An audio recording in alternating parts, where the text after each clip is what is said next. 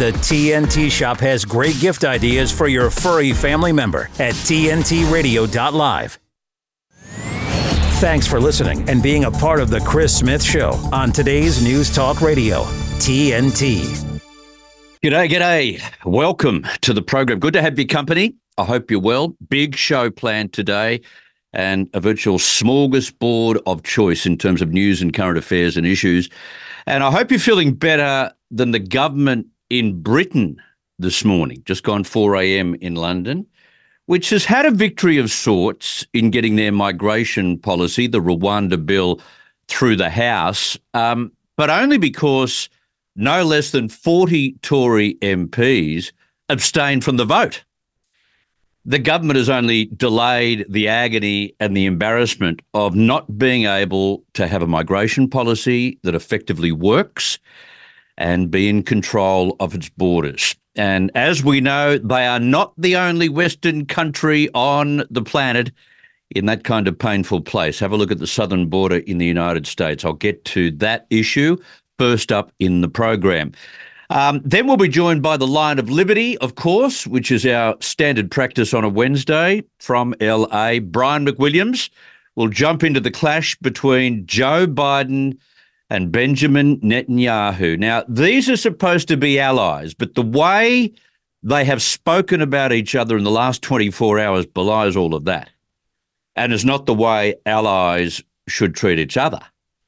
But maybe it tells us a little bit more about Netanyahu going his own way since the start of this conflict and not doing what the world and the United States government expected We'll get into that. A curious relationship that between Netanyahu and Biden. We'll talk about those disgraceful surveillance bills which are before Congress. Thankfully, the update is a good one, at least for now.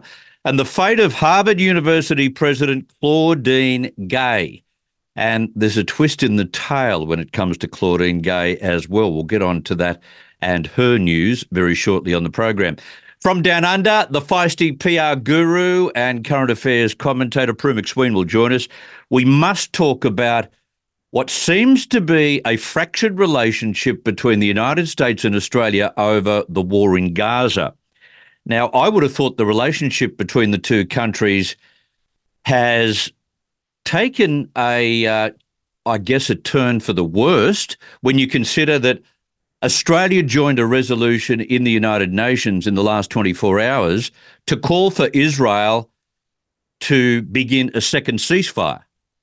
Now, Australia wasn't alone, but they certainly have gone against and broken away from what the United States had voted in the same resolution. Now, what does that mean for the relationship between the two countries?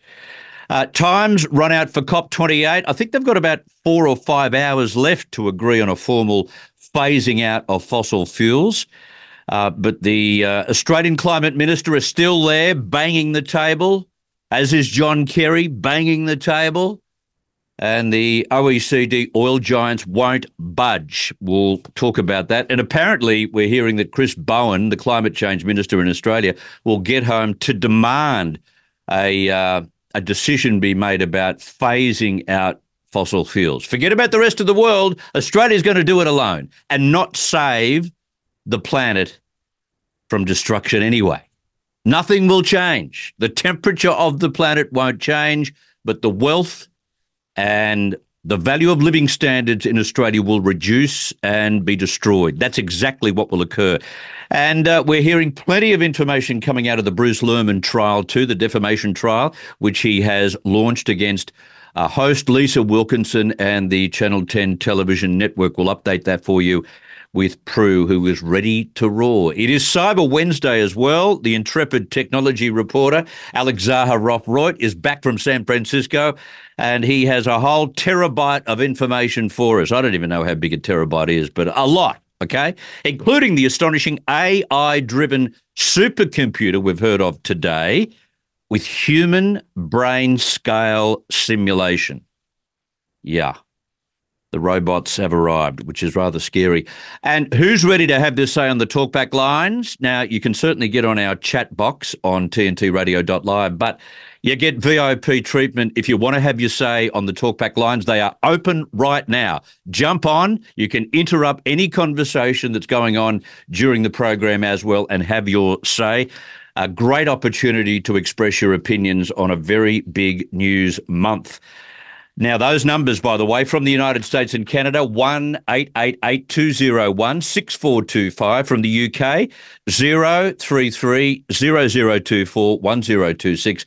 And from Australia and New Zealand, 1 800 670 310. You're with Chris Smith, broadcasting live from Sydney, Australia, over the next two hours on the Global News Talk Network, tntradio.live clashing on the controversies. It's a woke society, and I am fed up with it. Today's News Talk Radio, TNT. Well, the British have been screaming out for something to be done about illegal immigration, about boat people, and the weak laws that have been introduced in the last decade, which allow large numbers of fake refugees to come into those countries. It is the same plea you're hearing from nations in Europe and, of course, in the United States. In fact, mass migration has become one of the Western world's biggest problems, I think, in the last five years. An attempt by British PM Rishi Sunak to introduce a kind of migration shield. Well, it fell in tatters last month when the Supreme Court banned his policy to deport people to Rwanda.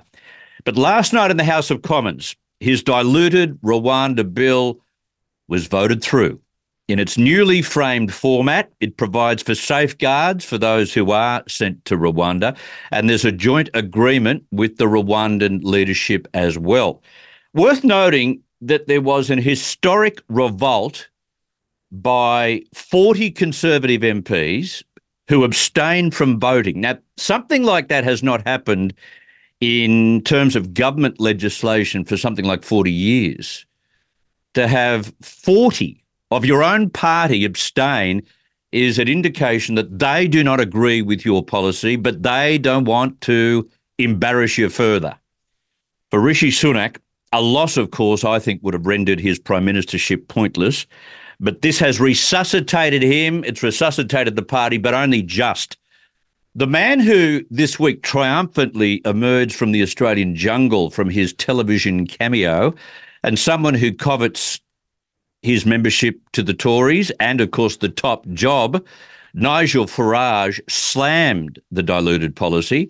Farage says the UK needs to sever its ties with the European Union on human rights. What I do know is we'll never deal with any of this, all the while we stay part of the ECHR.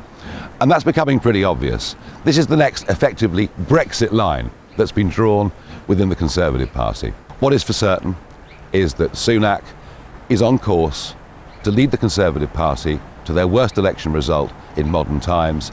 And frankly, I think they deserve pretty much everything that's coming to them. So, someone had better come up with a name. We had Brexit, but maybe this is Hexit, a human rights withdrawal uh, by Britain. Hexit, maybe. I don't know. Maybe you can do better than that. Uh, Farage has a great nose for tipping elections and referendums and reading the sentiment within his country. Now, while last night's Rwanda vote was a comfortable victory, it was 313 to 269. The Tory abstainers have only kept the legislation alive for 2023 because it faces another legislative hurdle as early as the end of January. Now, today's celebration may very well be tomorrow's commiseration, or as one scribe wrote today, it's a case of purgatory postponed, which I thought was a very good summary. And the man on top of the polls, Labor's Sir Keir Starmer is sitting back and watching all this development, watching the splits in the Tory party get wider. Uh, he has his own policy to tackle fake refugees and tackle mass migration. He's been very vocal this week. It's not about wave machines or armoured jet skis or schemes like Rwanda you know will never work. It's about doing the basics better, the mundane stuff the bureaucratic stuff, busting the backlogs, rebuilding a functioning asylum system, removing people more quickly so you don't have to run up hotel bills, and a cross border police force that can smash the smuggler gangs at source. And if they can't find a way to do that, if they can't find a way to focus on the job, fix our problems without breaking international law, unlike every government before them, then it's time to stand aside and let the Labour Party do it for them. I think you'll find that Keir Starmer will have a very satisfying Christmas time because he is on the cusp of moving into the new year, depending on when the election is, moving into the new year. And there aren't too many people thinking that he won't become Prime Minister of Britain.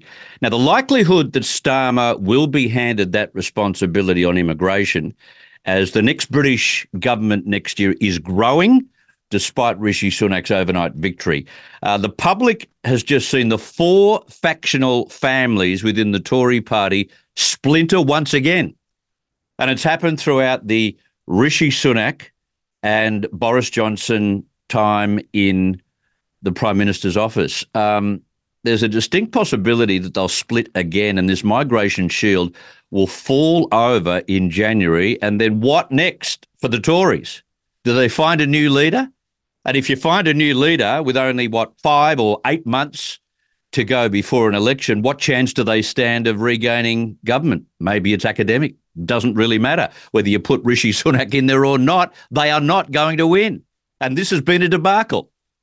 It is uh, hard to work out which problem is worse for the Prime Minister the now diluted migration deportation bill or the fractures continuing in government ranks. This is TNT Radio. TNT Radio's Hrvoje Moric. Approximately 650,000 Ukrainian men aged 18 to 60 have left Ukraine for Europe since the start of the war. It's a tough spot. If your country is being invaded, uh, that's one thing, and you're a, a male and a citizen.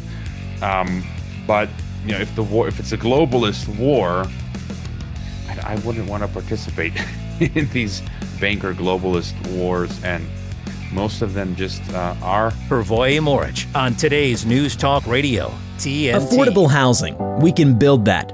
Sustainable housing, we can build that. At MIT Modular, we understand the importance of housing for all and the importance of design, cost, and functionality. Our goal is to meet the needs of our growing population by converting shipping containers to livable units. If you're like minded and in a position to invest in something meaningful and life changing, we want to hear from you. We are a team of professional architects, engineers, and financial and tax experts dedicated to offering unique solutions that provide a brighter future. Our Opportunity Zone Fund offers investors both real estate and operating business diversification five year tax deferral on capital gains, annual tax benefits, and ultimately tax free appreciation potential. There are opportunity zones all over America. If you're interested in learning more about our services, need affordable housing, or want to participate in creating a new vision for tomorrow, give us a call in the U.S. on 385 985 5702 or read more at mitmodular.com. MIT Modular. We can build that. Internet. Internet. A stream online. TNTRadio.live. Today's News Talk Radio, TNT. Don't forget, you can not only hear what we're doing on TNT Radio each and every day, 24 7, you can watch what we do as well. And you can see what's happening as we broadcast, which sometimes is a little bit like a duck on water scrambling underneath, but being very cool and calm above the water. But at least you see it, and we're very transparent about that. And of course, many of our commentators and contributors are also on camera as well. And you can do that on our website, you can do that on our app, you can do it on X, you can do it on Odysee, you can do it on Rumble, you can do it on Facebook, you can do it on just about any platform, YouTube. You you can dial it up. You can't get away from it. And uh, that is the future of this radio network, TNT Radio.live. Now, in breaking news, the US House of Representatives will not vote on two proposed and highly invasive surveillance bills. Now, one of these bills will massively expand one of the government's most powerful mass surveillance tools, but thankfully, the Rules Committee pulled both bills. Now, the vote has been postponed after a heated House GOP conference meeting, and there was good reason for it to be heated. The new National Defence Authorisation Act expands Section 702, or the Foreign Intelligence Surveillance Act, a warrantless surveillance program which violates privacy rights and erases the Fourth Amendment. What is wrong with governments of the world that have this, you know, ambition or inspiration to be authoritarian? I don't get it. Americans must retain their protection from unreasonable searches, from unreasonable seizures by government. The program also forces telecom providers to hand over more personal data to the government, and it's got to be rejected at all costs. Let's bring in our regular Wednesday guest live from LA to discuss this and much more. Brian McWilliams is Communications Director of the Libertarian Party, America's third largest political party. He's a native Philadelphian, a comedian, an expert in public relations and communication, and can be heard on the weekly podcast, The Lions of Liberty, found at lionsofliberty.com. Brian McWilliams, welcome back to TNT Radio. Thank you, Chris. Great to be with you. And, uh, and by the way, we are on video, as you said. You'll notice I put two plants, not one, but two plants behind me, just for you, just for the audience for well, this show. So you're welcome. Technically, technically, and I'm just tipping off the IRS here, you could claim those plants as necessary for your backdrop in your work, right? I, I, think I might have to. Well, now I'm inspired to go just just hog wild, go to the Home Depot or the Lowe's, really plant it up. You're gonna come in here next time. It's gonna be monkeys swinging from the ceiling. It's gonna be a jungle. it's your jungle. I love it. Yes. Now, before we discuss the proposed uh, delay of these surveillance bills, uh, the British people have not been the only ones screaming for something to be done about you know, shonky borders, boat people, weak laws. Is it coincidence that the United States is facing a very similar crisis? I mean, this has been a move from pretty much world government. I mean, when you look at the impetus for this, everyone is falling in line with this mass migration trend, which I think ties into a weakening of world borders and honestly, an attack on cultures, individual cultures. Because you think about it, Chris, when we look at what holds people together, what unites uh, nations, what unites people as far as uh, being able to look at themselves as separate from a government, separate from especially an international body like a European Union. Well, culture is what establishes that. People have very strong affinity for that. Look at what happened with Ireland. Look at what's happening now with the UK as a whole. Uh, look at what's happening with France and Italy you have an attack on culture. Hmm. You have an attack on something that separates the people's ability to speak amongst themselves, to have something that they hold deal and that unites them. And if you can tear down the culture by mass immigration with people that do not want to become a culture related, now you have an advantage in that you've broken one of the bonds that really unites people and possibly unites them against you. So I think this is uh, purely by design, and you can see what is happening here and people fighting against it, and the efforts by these world organizations to shut them down, to shut them up, and to continue the the mass migration, the attack on uh, on independent culture. And the former Home Secretary Suella Braverman got it right when she addressed not only the House of Commons last week, but also a right wing think tank in Washington going back about a month ago now, and I spoke about it at the time, when she was saying that the United Nations rules on migration and the rules that have been accepted in so many Western nations in recent decades are being rorted by people who are fake refugees, and governments of every persuasion, absolutely everywhere across the globe, need to wake up. Yeah, these people just use that as every single excuse they can to cut through, to get into these nations, to cut the lines. And of course, when you've got these people you know, saying they're refugees, well, they're now they've got an urgency to it. Now they've got an excuse to cut a lot of uh, a lot of the red tape. Now they have have a reason where because they're coming in mass too. Let's not forget that. Now I think your security protocols are going to be forced to break down because, like we have in the United States, like we saw just referencing Italy again, when you've got tens of thousands of people all coming at once claiming refugee status. Well, now what are you going to do with them? You don't have anywhere to put them. You don't have the time to really allocate them to go through to, you know, to, to process them. So that's how you get these people sent off. And not only do they get sent off to places uh, without much scrutiny, but now they get to pick and choose which countries they want to line up on the borders on that are going to give them the best benefit, that are going to give them the best handouts. And there's not really much that you can do to stop it at this point with the laws as they exist one of my neighbours, uh, who I, I don't know whether they're listening, but I'm telling the truth. One of my la- neighbours have very close affiliations with their family in Italy, and you mentioned the Italian uh, migration problem. En masse, you're talking about. Um, my neighbours were telling me that with 10 to 15,000 arriving over a monthly period, what seems to be happening is that there's no logistical framework to process these people. You're actually trying to find them a roof to put over their head, food to put in their mouth. They're all of a sudden part of your community and part of these border uh, towns before you're even processing and working out whether they should be there or not. Yeah, exactly right they they have nowhere to put them and that's why like i'm saying there's there's no way for you to figure out who is or is not violent who is yeah. or is not involved in a criminal enterprise and you have to think about how many of these people i mean there is a terrorist element of course that is worrisome especially in our current environment but you think about the people that have the money the time the uh, the connections to leave. It's not just refugees. Remember, there are so many people coming in through the border that are like we have in the United States, members of Mexican gangs, El Salvadorian gangs. We've seen gang memberships shoot up in my neighborhood where I live in Los Angeles. There are gang tags, and the majority of people that are arrested here for violent crimes are in gangs. Cool. They are not born here for the most part, yeah. but they are relocated here or they are allowed to pass through with very little scrutiny. And this is what understandably drives locals nuts, and they have every reason to protest. All right, let's move away from that. How concerning are these proposed surveillance bills before we talk about what's happened with the passage of them?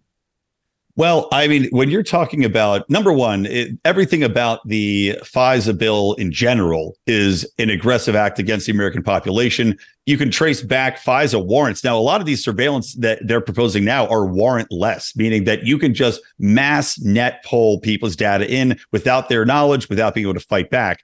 And we know even when they had warrants for a lot of these, uh, you know, these courts, they were just rubber stamped. There was really no scrutiny. So even having a modicum of protection here didn't really do much. So now you're talking about opening it up to things like Wi-Fi routers, because previously there was a very strict definition of what was and was not included in a FISA uh, warrantless search or a FISA document the FBI could demand going to a direct provider like a Google or an Apple to try to get your information. Now you're talking about Wi-Fi routers as a whole that can be lumped into this as a provider of internet. That means that the FBI can come in without a warrant and essentially contact a coffee house, Ooh. contact a movie theater, contact a stadium and have access to your data, to your information, you and hundreds of thousands of others who have passed by that area without you ever knowing or having a say about it. It's absolutely an a, atrocious violation of the Fourth Amendment and our basic rights against uh, search and seizure. Couldn't agree more. Okay, now we're hearing that the Rules Committee has postponed the vote, but don't tell me it's off the table. When will we hear from it again? And when will it be debated again? And if it ever gets through, we're talking about as early as the first half of next year, aren't we? That is correct. I mean, they have pulled these two bills. One bill essentially would have entrenched it into, uh, codified it as law. This this new Section 702. The other bill is actually aiming to to wind that back, and I believe it's a bill that was proposed by um, by Mike Lee. I believe Jim Jordan is involved, but I can't remember all the people that are signatories on it. The the one bill obviously would be vastly preferred. The one that is a, an effort to somehow curb the power of the FBI here and the power of the deep state as a whole to, in, to interfere in our lives. Hmm. What's ending up happening here, though, is that there's a vote to pass the NDAA. These two bills have been pulled from the vote, but now what's what they're proposing is to put within the NDAA framework, which is a 3,000 page omnibus type of voting bill to fund our, our military. Well, of course it's going to pass. And if they can wedge it in there and the votes as soon as Thursday, well, now it is going to be codified in there. The expansion of that program is going to be in there. And you know what happens once something has been established, once it is in the government's purview, rarely do you ever get to claw that back. And that's really the concern here is that it's going to pass on Thursday. It'll be put into effect. And once that happens, we're not going to get another shot at it. Why, as I asked rhetorically a little earlier in our chat, why are they so concerned about heading down an authoritarian route when there are amendments galore, especially in the Constitution of the United States of America, that says, no, sorry, none of that should happen? Well, I think because you know hand in hand with what I've said earlier about defining what is and was is not a, a threat by buy into the government. I mean, we look at what they've done with terrorist acts. We look at what they've done with quote unquote enemy combatants. We look at what they do with things like hate speech. These are very subjective terms, and the government knows that it can expand its power exponentially under the guises of these threats. Yeah. The Patriot Act really was the, the grand assault that happened on our liberties. And we took it in stride because we said, well, we have to be protected the government will always invent a reason to attack us because it benefits them in every possible way, especially in a time right now when there is a bit of a populist uprising. When you've got figures like Javier Milei who have somehow managed to get into election uh, or into uh, the presidency, slashing government bodies, and they know that they're at risk. The government exists to propagate itself, to expand. The greatest thing they can do is have a full, full knowledge, full beat on what's being said by everyone at all times, and the ability to criminalize whatever they find. And as we've seen with Donald Trump and others, when you have infinite access to people, you will always find something that they did wrong. Sadly, that is an accurate summation of what the United States faces at the moment. And it is disgraceful, absolutely disgraceful. I need to take a break. I want to come back and talk about what seems to be a decaying relationship between Israel's Prime Minister Netanyahu and the President uh, Joe Biden, uh, they've haven't come to blows, of course, but boy, oh boy, they've used some uh, very, very pointed language at each other. And uh, we'll talk about that with Brian McWilliams right after a quick break on TNT Radio. Now, TNT Radio News. Show them how it's done. Let's go. I, I got news for you. News. Matt Boyland here with a quick look at your TNT headlines. US President Joe Biden has promised to transfer another $200 million worth of weapons to Ukraine. Australia, Canada, and New Zealand have expressed their anger at Israel's relentless bombardment of Gaza, which has so far killed over 18,000 Palestinians. The US House of Representatives has voted to approve legislation that would ban the imports of Russian uranium. And France claims to have successfully repelled a drone strike on one of its warships in the Red Sea. The common housefly caught in the clutches of the spider's web. Every move it makes just makes matters worse. Then, dinner time. Feast on the captivating stories, videos, and helpful information on our website. Whoa. Dinner's ready. Oh, man. Escape is futile. Just one more video. Get stuck in our web. TNT Radio dot live. All right, good to have your company. If you want to interrupt this conversation, you can. Well, you've got the power to do it. Basically, you can get on our talkback numbers and express your opinions, whether it's on the subjects that we're talking about or you can set the agenda. We're quite happy to have that happen. You can do so from the United States and Canada on 1 888 201 6425. From the UK, 033 0024 1026. And from Australia and New Zealand, 1 800 670 310. So, Brian McWilliams, we've got two things to discuss about the president of Harvard University, Claudine Gay.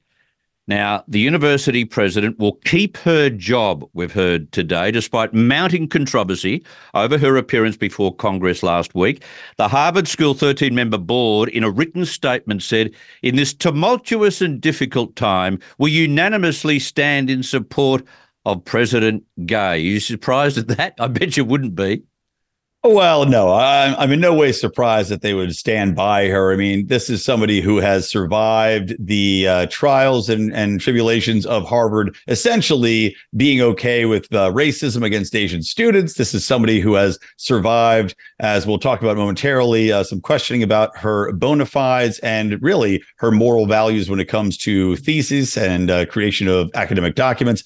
And you're talking about somebody who, of course, is standing for everything that the Harvard alum, well, not probably not the alumni, but the Harvard board now believes in with diversity, equity, and inclusion, including her attempts to get a fellow Harvard professor fired for daring to do polling and research into uh, the Black Lives Matter movement and in how police officers did not seek out to shoot and murder unarmed black men. She tried to ruin him his, his career and, and get his tenure removed for that. So I guess she embodies everything that they really believe in. Yeah, you wouldn't want to. You wouldn't want to get the truth ruining a good story, would you? All right, now as for Absolutely. what that's right, what you've just also discussed about her, Claudine Gay, is that the fact that the university, according to the New York Post, and they're running the story front page at the moment, covered up a high level investigation into whether its controversial president was a plagiarist and used an expensive law firm to threaten the New York Post over their probe. Now, the college announced Tuesday morning that it had investigated Claudine Gay over whether some of her academic work was plagiarised and had cleared her of breaching the college's standards for research misconduct. Instead, it said that she would request four corrections in two publications to insert citations and quotation marks that were originally omitted.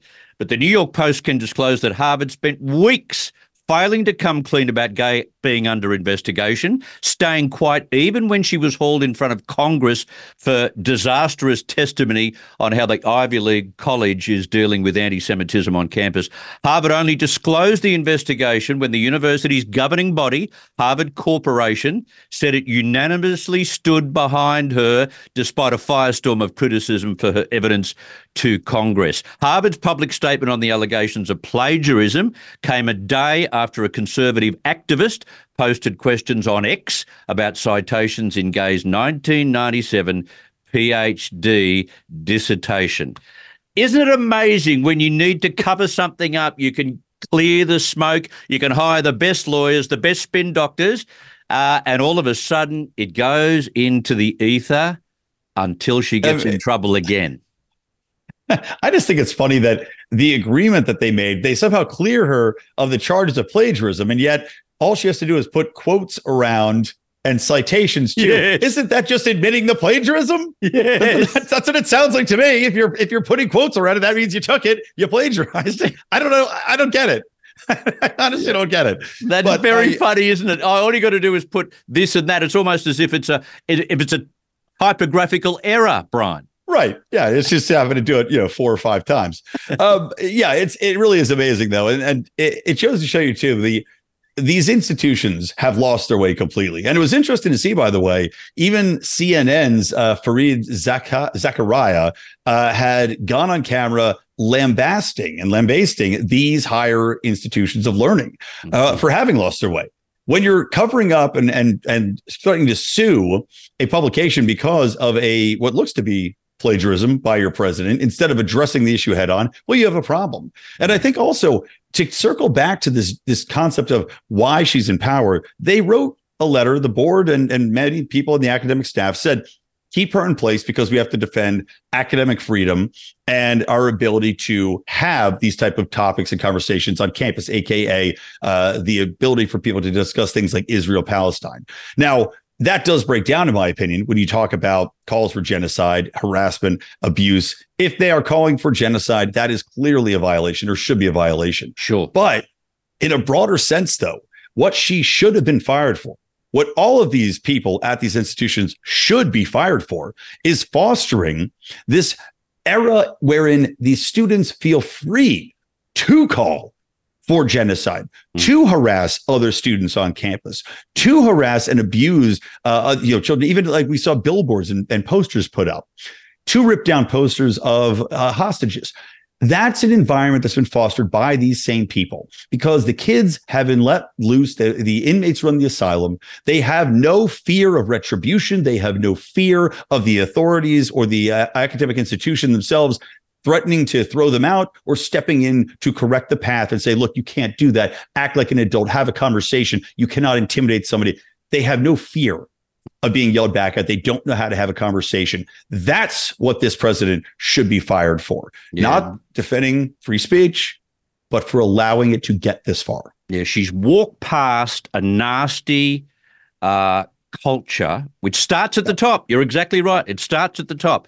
All right, let's talk about Biden and Netanyahu. Now, this has got well and truly out of control. I've always said since October 7 that it was quite strange that you would have the United States keep warning the Israeli government to ensure that more humanitarian aid was delivered, to stop bombing indiscriminately and killing innocent Palestinians when they're supposed to be on the Israeli side. I thought that was strange, but now we're understanding that it's got well and truly out of control.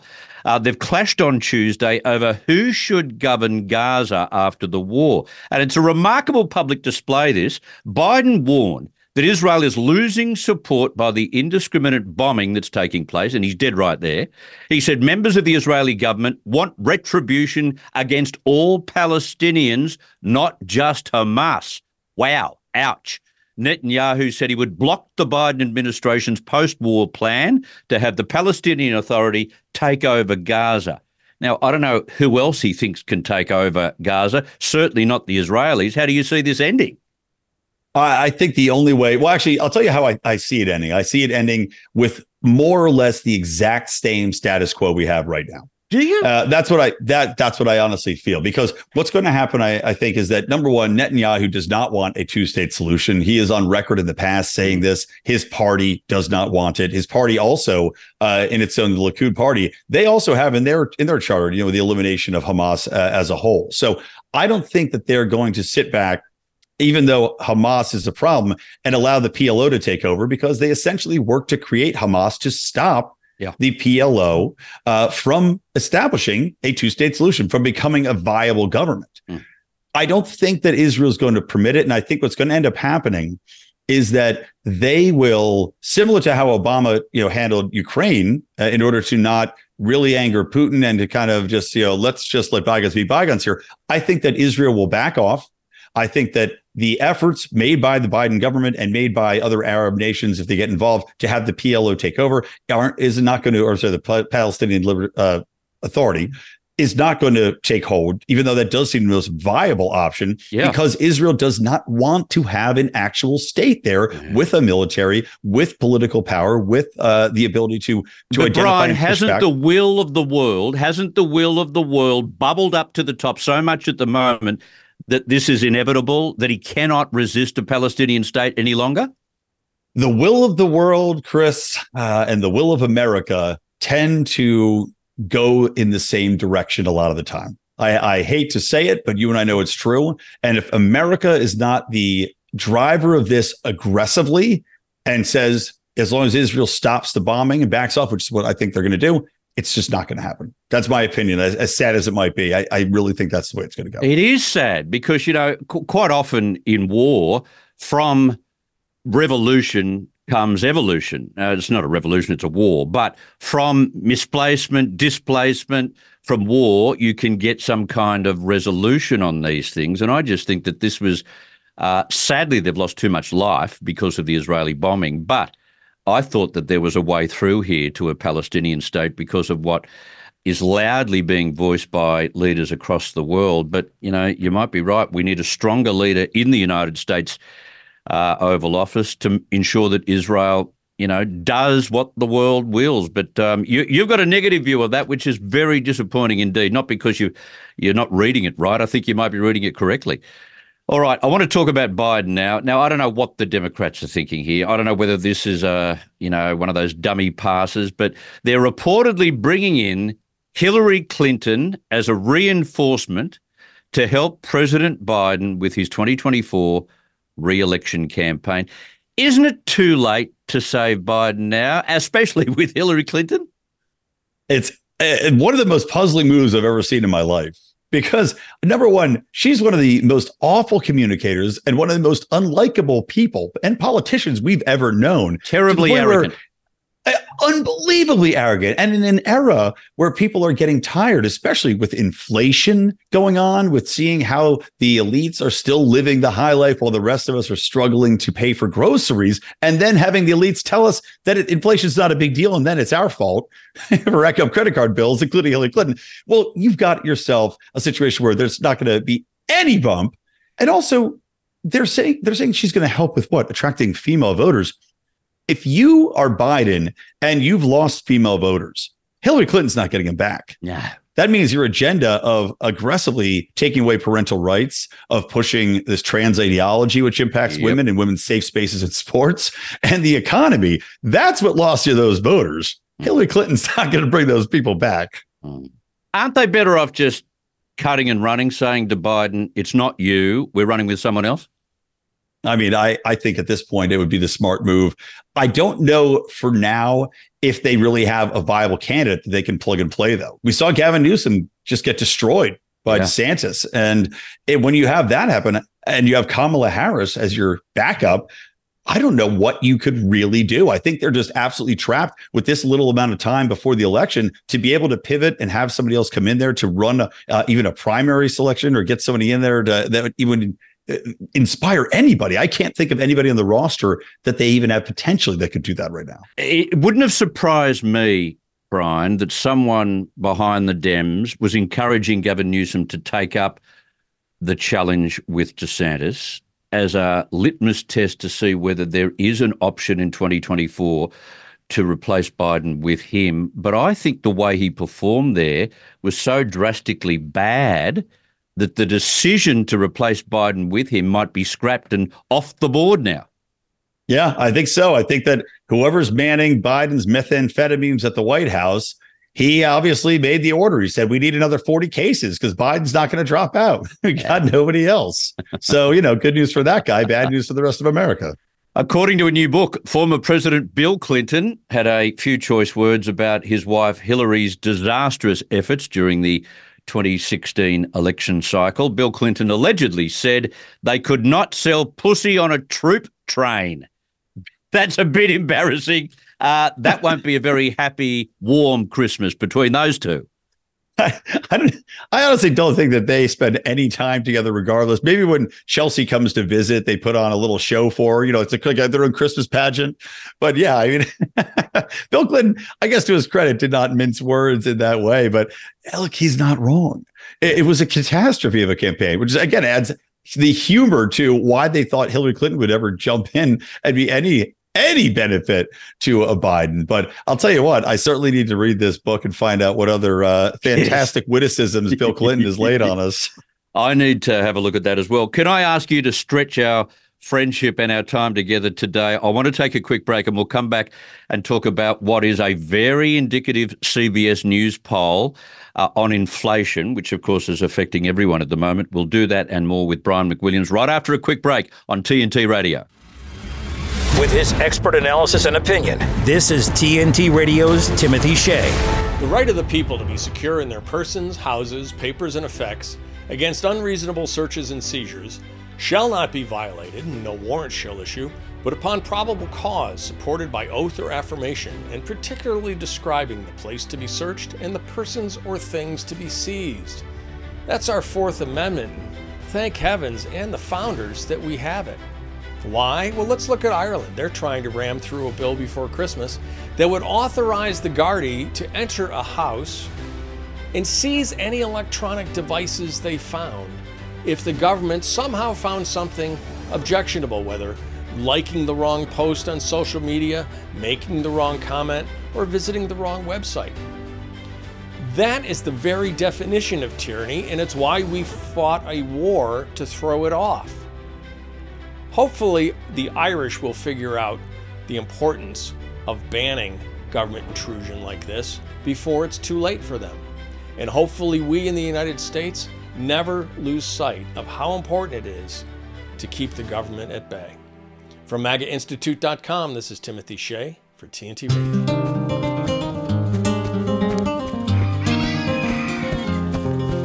She used to dance and dream of a better life, a brighter future, with nutritious food to eat, a chance to learn, to get an education, and do incredible things. Today, thanks to Children International and friends like you, she dances for the world. Together, we give children in poverty a chance to set their sights high and achieve their dreams by ensuring that they have access to health care, education, life skills, and more so they can grow, thrive, and believe in themselves. Gracias. Gracias. Learn more about Children International and join us in our life changing work at children.org today. the voice of a changing world. Chris Smith on today's News Talk Radio, TNT. Just getting to the chat box on tntradio.live, and thank you for throwing down your opinions and your comments. Pelly says President Biden doesn't have the mental capacity to be the president. I think you are absolutely right. The I think the pro Democrats reform in 2024 and decide what to do about the presidential election. He is not up to it mentally. That should be the only concern. All right. In his meeting with President Biden today, Brian, Vladimir Zelensky dubiously pledged victory. And Joe Biden says, don't give up hope. Zelensky got $200 million and missed out on 60 billion. Are they fooling anyone now? Well, you know, it was interesting in this meeting that, you know, Biden hosts this guy and he's seems, you know, don't give up. You know, eh, we're all for the best. Go out there, fight the good fight, Rocky. But at the same time, it's interesting that he was not able to get as much as he wanted for him because that pushback now from our people, from even the people within our government, finally has reached the point where he no longer has the power, he no longer has the authority. He'd be lucky if that even passes, to be honest, the 200 million. Yeah. But I also thought was interesting in this meeting, after well, actually after this meeting, he also issued a statement saying that the U.S. support for Ukraine had basically reached its limit, that there was not much more the United States could do to mm-hmm. aid Ukraine. Telling. So that, yeah, that's that says a lot right there. And I think it's accordance to you know the polls showing this is unpopular and also accepting reality that look, this war's been lost for months now. Yeah, and us funding it into the grave isn't going to do anything. No. Let's go to our talkback line. Siv is on the line right now. Siv, go right ahead. Brian is listening. Well, well, g'day. I think you've I think you've kind of uh, answered the question that I had, which was, well, do the people in America actually support uh, extended funding for Ukraine? Well, a lot of them aren't. By the sound of that, a lot of them aren't uh, aren't supporting that, and uh, that whole thing too about uh, the election next year and and the Democrats, all the rest. I just wonder if the fight is beyond Democrat and Republican, whether it's whether it is people who really, really love the country, it's people who really love the country, respect its history, you know, respect its founding, and between people who can't stand the place, think it's uh, white dominated, the Constitution is written by uh, you know, slave owners and all the rest. Where, where do you what, what do you what do you uh, what do you make of all that? I think you're actually right in that there are a huge amount of people in this country who now, and, and I guess this happens as you get success and you get with a lot of Western democracies, you get people that are too comfortable. I do think there's a large component of people that hate this country legitimately, that do think it's racist. They've been convinced of this. I think a little bit that narrative is breaking down as people are seeing some of the lies exposed. But at the same time, this is why the Libertarian Party uh, are advocates of secession and how it might be a time for the United States to split up, uh, to to go our separate ways. And shockingly, there is a large amount of support for that in the country. I think now that the How would you people that are at least by the oh, way? Well, would you do uh, that, hope- by the way? hopefully peacefully. Well, uh, that's- I don't know if we have time- The country like that. Well, uh, it would it literally, I think, it would have to come down to a secession by, and it might even come down to more than than a straight split. You'd have to find states that wanted to stay together, that found themselves culturally, economically united, uh, politically united, that would then split off and form their own governments, similar to what's happened in the past.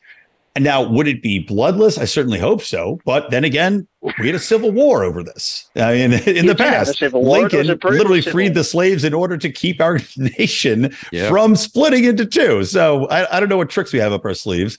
Um, to go back to your earlier question, because uh, yeah, I, I do want to address that as well.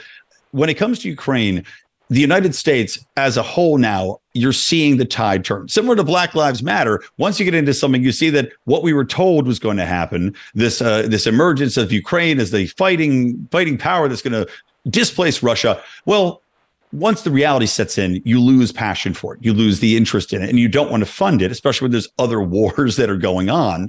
But at the same time, no matter what we decide to give them right now, America's going to be on the hook for the rebuilding effort. And they may be able to convince the population that, look, it's our responsibility to go in and help these people because we were at least partially to blame for this war going on. And of course, if we leave them in this, uh, this destruction, well, then it's going to be even easier for Russia to march in later on. So the American people will probably be conned back into it. But for now, they have decided that they want to uh, pull back. Well, that's interesting you say that because um, you know I, I it, it is interesting with the with the fact that we're all focusing on the Israeli-Palestinian conflict, which, by the way, has gone on forever. I mean, it has gone on mm-hmm. forever and ever and ever. It's it's we've we've got a new iteration of it with the horrific events of October the seventh, and that's focused minds. And I, I just I, am just wondering if there is a bit of a, a weariness with the public. I, I, I think there's there's a bit of that going on there, and uh, and and be interesting to see exactly where all this goes. But the support for all of this seems to be seems to be waning quite a fair bit. Good to talk to you, Chris. Good on you, Siv. Great to have you on the program. Thank you very much. Brian McWilliams, a new CBS News poll finds Americans today feel the impact of inflation on their living standards more than previous generations. More people today say their standard of living is worse, not better, than their parents was. And it's age groups encompassing a lot of millennials and Gen Xers currently in their prime working years. What does the poll tell us? Well, like you said, it's it was shocking to see how much the middle class has been attacked. We knew that the economic systems we have here basically help the poor and they help the rich and they leave the middle class out to dry because we are being attacked. Uh, those of us in the middle class are being taxed to death. We have the least amount of capability to have any upward mobility, and we're paying the most for housing, for education, uh, for groceries, etc. We don't get the help, but we ha- bear all the the onus for this. So that's interesting to see that you had this polling reveal that. I thought it was also fascinating, Chris, that people that were polled that were 65 and over also cited the COVID pandemic and the post pandemic as a much worse economic impact, the inflation worse, the, the, uh, the economy as a whole, their business results worse than during the 1970s, which was our last really inflationary time wherein you had the gas crisis where you had the uh, the federal reserve take highly aggressive action to stem inflation and yet people that live through it are saying we're in a worse state right now yeah, I've seen um, a similar poll in the UK. I think it was about two or three weeks ago saying almost the same. Boy, oh boy, you know, this is generational inflation like we've never seen. Yeah, absolutely. And I think also it's it's telling that people in this poll also revealed they don't really trust the government data on the economy. 66% of the people polled said that they would they review the government data, that they believe it. 85% what said, well, you know what? I like my own opinion. I, you know, I, I look at the world around me. That's how I gauge what's going on. And I think that's fantastic to see because people are starting again, to mistrust mainstream media as well as the government data that comes out and that Bidenomics, no matter how many times White House uh, people tweet out that it's working, clearly isn't resonating with people. It's just too obvious when you go to the store, when you go to the pump, what's been happening with our economy. That's exactly. You can't cover that up. One last one for you 19 state attorneys general have urged the Biden government to reconsider a proposed rule which disqualifies Christian families who do not affirm LGBTQ rules from becoming foster parents. Now, I covered a prime example of this about six months ago in Oregon, and I spoke to the parent who wanted to retain her Christian views of a family as opposed to being prepared to allow her foster child to transition, and she was disallowed from having that foster child. Now, according to the American Family Association, those who do not affirm the LGBTQ rules because of their Christian faith will be deemed unsafe, unsafe by the administration and ultimately rejected as foster parent candidates. Unsafe. If we were all part of a, a Christian adherence, we might be a lot safer than what we are at the moment. Well, it certainly seems that this goes in line with attacking people's ability to adopt, ability to foster, but really setting a threat message, right? That's the idea yeah. behind this is that they want you to be so afraid of questioning the liberal, progressive orthodoxy when it comes to trans people that you dare not speak up nor to defend your religion. So I think this is fantastic. They're saying, look, this is ridiculous. You can't simply intimidate people because also you don't know the situation that that kid's coming into. You don't want to dictate to people that they must obey this orthodoxy when if I mean, even by the stats that those gracious stats that exist for trans youth, you're talking about a very small portion of the Yes. population. So to disqualify parents who have the ability, who should be qualified in every other possible way, for by the way, a massive amount of children that are out there in, in Los Angeles, where I live, 35,000 children in foster care, by the way, many of whom could use a home. Disqualifying these people is absolutely insane and is purely ideological. Ideological when you should be looking at all the priorities you have, that is to keep kids in a family situation and making decisions based on their safety uh, rather than the ideology. Like, seriously. Hey, some really big issues circulating at the moment. Thank you very much for your extended stay. Appreciate your time. We'll catch up again. It was a pleasure, Chris. Talk to you next time. Good on you, mate. Thank you very much. Uh, lionsofliberty.com is the website. That's where you'll get Brian's podcast, The Lions of Liberty. And uh, he is a communications director of the Libertarian Party. Brian McWilliams, I can't believe I've run out of time. I had so much more to tell you about. I'll take some of it and hoist it over into the next hour, which is coming up after our news bulletin. And included in next hour's show, we'll catch up with Prue MacSween. And also, it is Cyber Wednesday. So, stacks to talk to uh, Alex about, especially after his sojourn in San Francisco. We'll do all of that right after the news. This is Chris Smith on TNT Radio.